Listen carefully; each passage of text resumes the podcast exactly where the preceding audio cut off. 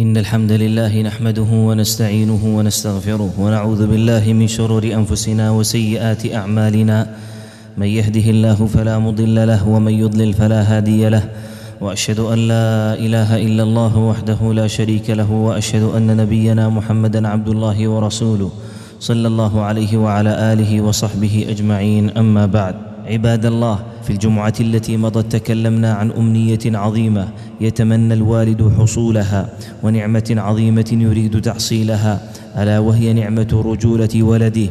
يريده رجلا يشد مكانه إذا غاب ويكون عوينه بعد الله جل وعلا على معترك الحياة إذا حضر. ولكن لا بد من إجابة عن سؤال يطرح ويثار كيف ننمي عوامل الرجولة في شخصيات أولادنا؟ عباد الله إن موضوع هذا السؤال هو من المشكلات التربوية الكبيرة في هذا العصر. وهناك عدد من الحلول الإسلامية والعوامل الشرعية لتنمية الرجولة في شخصية الطفل. ومن ذلك ما يلي تسمية الولد بأحسن الأسماء والبعد عن كل اسم فيه مخالفة لشريعة محمد صلى الله عليه وسلم. كتلك الأسماء الأعجمية المولدة لأمم الكفر والمرفوضة لغة وشرعا أو تلك الأسماء الغرامية المتخاذلة فلا بد للمولود من اسم يقره الشرع المطهر ويستوعبه لسان العرب وتستلهمه الفطرة السليمة فالاسم عنوان المسمى ودليل عليه وضرورة للتفاهم معه ومنه وإليه وهو للمسمى زينة وشعار يدعى به في الآخرة والأولى وتنوية بالدين وإشعار بأنه من أهل هذا الدين وهو في طبائع الناس له اعتباراته ودلالاته فهو عندهم كالثوب وإن طال شان. وقد ثبت في صحيح مسلم من حديث ابن عمر رضي الله عنهما أنه قال قال النبي صلى الله عليه وسلم إن أحب أسمائكم إلى الله عبد الله وعبد الرحمن ومما ينمي الرجولة في شخصية الطفل. التكنية أي مناداه الصغير بأبي فلان أو الصغيرة بأم فلان فهذا ينمي الإحساس بالمسؤولية ويشعر الطفل بأنه أكبر من سنه فيزداد نضجه ويرتقي بشعوره عن مستوى الطفولة المعتاد ويحس بمشابهته للكبار. وقد كان النبي صلى الله عليه وعلى آله وصحبه وسلم يكني الصغار فعن أنس رضي الله عنه أنه قال كان النبي صلى الله عليه وسلم أحسن الناس خلقا وكان لي أخ يقال له أبو عمير وكان اذا جاء قال النبي صلى الله عليه وسلم يا أبا عمير ما فعل النغير؟ والنغير طائر صغير كان يلعب به. رواه البخاري. ومما ينمي الرجولة في شخصية الطفل أخذه للمجامع العامة الطيبة وإجلاسه مع الكبار وهذا مما يلقح فهمه ويزيد في عقله ويحمله على محاكاة الكبار ويرفعه عن الاستغراق في اللهو واللعب وكذا كان الصحابة رضي الله عنهم يصحبون أولادهم إلى مجلس النبي صلى الله عليه وسلم. فهذا عمر بن الخطاب رضي الله عنه يأخذ ابنه عبد الله إلى مجلس النبي صلى الله عليه وسلم وهو صغير السن. يقول عبد الله بن دينار سمعت عبد الله بن عمر رضي الله عنهما يقول قال رسول الله صلى الله عليه وسلم إن من الشجر شجرة لا يسقط ورقها وإنها مثل المسلم. فحدثوني ما هي؟ فوقع الناس في شجر البوادي. قال عبد الله ووقع في نفسي أنها النخلة. فاستحييت ثم قالوا حدثنا ما هي يا رسول الله؟ قال فقال هي النخلة.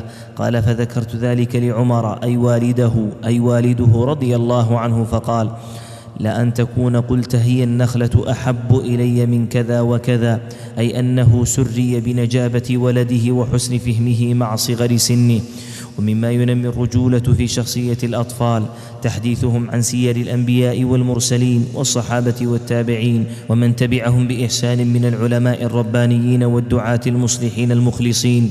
ومما ينمي الرجولة في شخصية الطفل تعليمه الأدب مع الكبار. ومن جملة ذلك ما رواه أبو هريرة رضي الله عنه عن النبي صلى الله عليه وسلم أنه قال يسلم الصغير على الكبير والمار على القاعد والقليل على الكثير. رواه البخاري. ومما ينمي الرجولة في شخصية الطفل إعطاء الصغير قدره وقيمته في المجالس. ومن ذلك ما رواه سهل بن سعد رضي الله عنه أنه قال أتي النبي صلى الله عليه وسلم بقدح فشرب منه وعن يمينه غلام أصغر القوم والأشياخ عن يساره. فقال صلى الله عليه وسلم يا غلام أتأذن لي أن أعطيه الأشياخ؟ قال ما كنت لأوثر بفضلي منك أحدا يا رسول الله فأعطاه إياه. رواه البخاري. ومما ينمي الرجولة في شخصية الطفل تجنيبه أسباب الميوعة والتشبه بالنساء فيمنعه وليه من رقص كرقص النساء وتمايل كتمايلهن ومشطة كمشطتهن ويمنعه من لبس الحرير والذهب والقلائد والإسوارات ونحو ذلك مما يخص النساء. ومما ينمي الرجولة في شخصية الطفل البعد عن إهانته أمام الآخرين وعدم احتقار أفكاره وتشجيعه على المشاركة وإعطاؤه قدره وإشعاره بأهميته كإلقاء السلام عليه واستشارته وأخذ رأيه وتوليته مسؤوليات تناسب سنه وقدراته وكذلك استكتامه الأسرار. اللهم أصلح أولادنا وبناتنا وذرياتنا يا رب العالمين. اللهم اجعلهم هداة مهتدين غير ضالين ولا مضلين. برحمتك يا أرحم الراحمين. أقول ما تسمعون وأستغفر الله العظيم الجليل من كل ذنب فاستغفروه وتوبوا إليه. إنه هو الغفور الرحيم. الحمد لله على إحسانه والشكر له على توفيقه وامتنانه وأشهد أن لا إله إلا الله تعظيما لشانه وأشهد أن نبينا محمدا عبده ورسوله الداعي إلى رضوانه صلى الله عليه وعلى آله وأصحابه وأعوانه وسلم تسليما كثيرا. أما بعد عباد الله أوصيكم ونفسي بتقوى الله جل وعلا.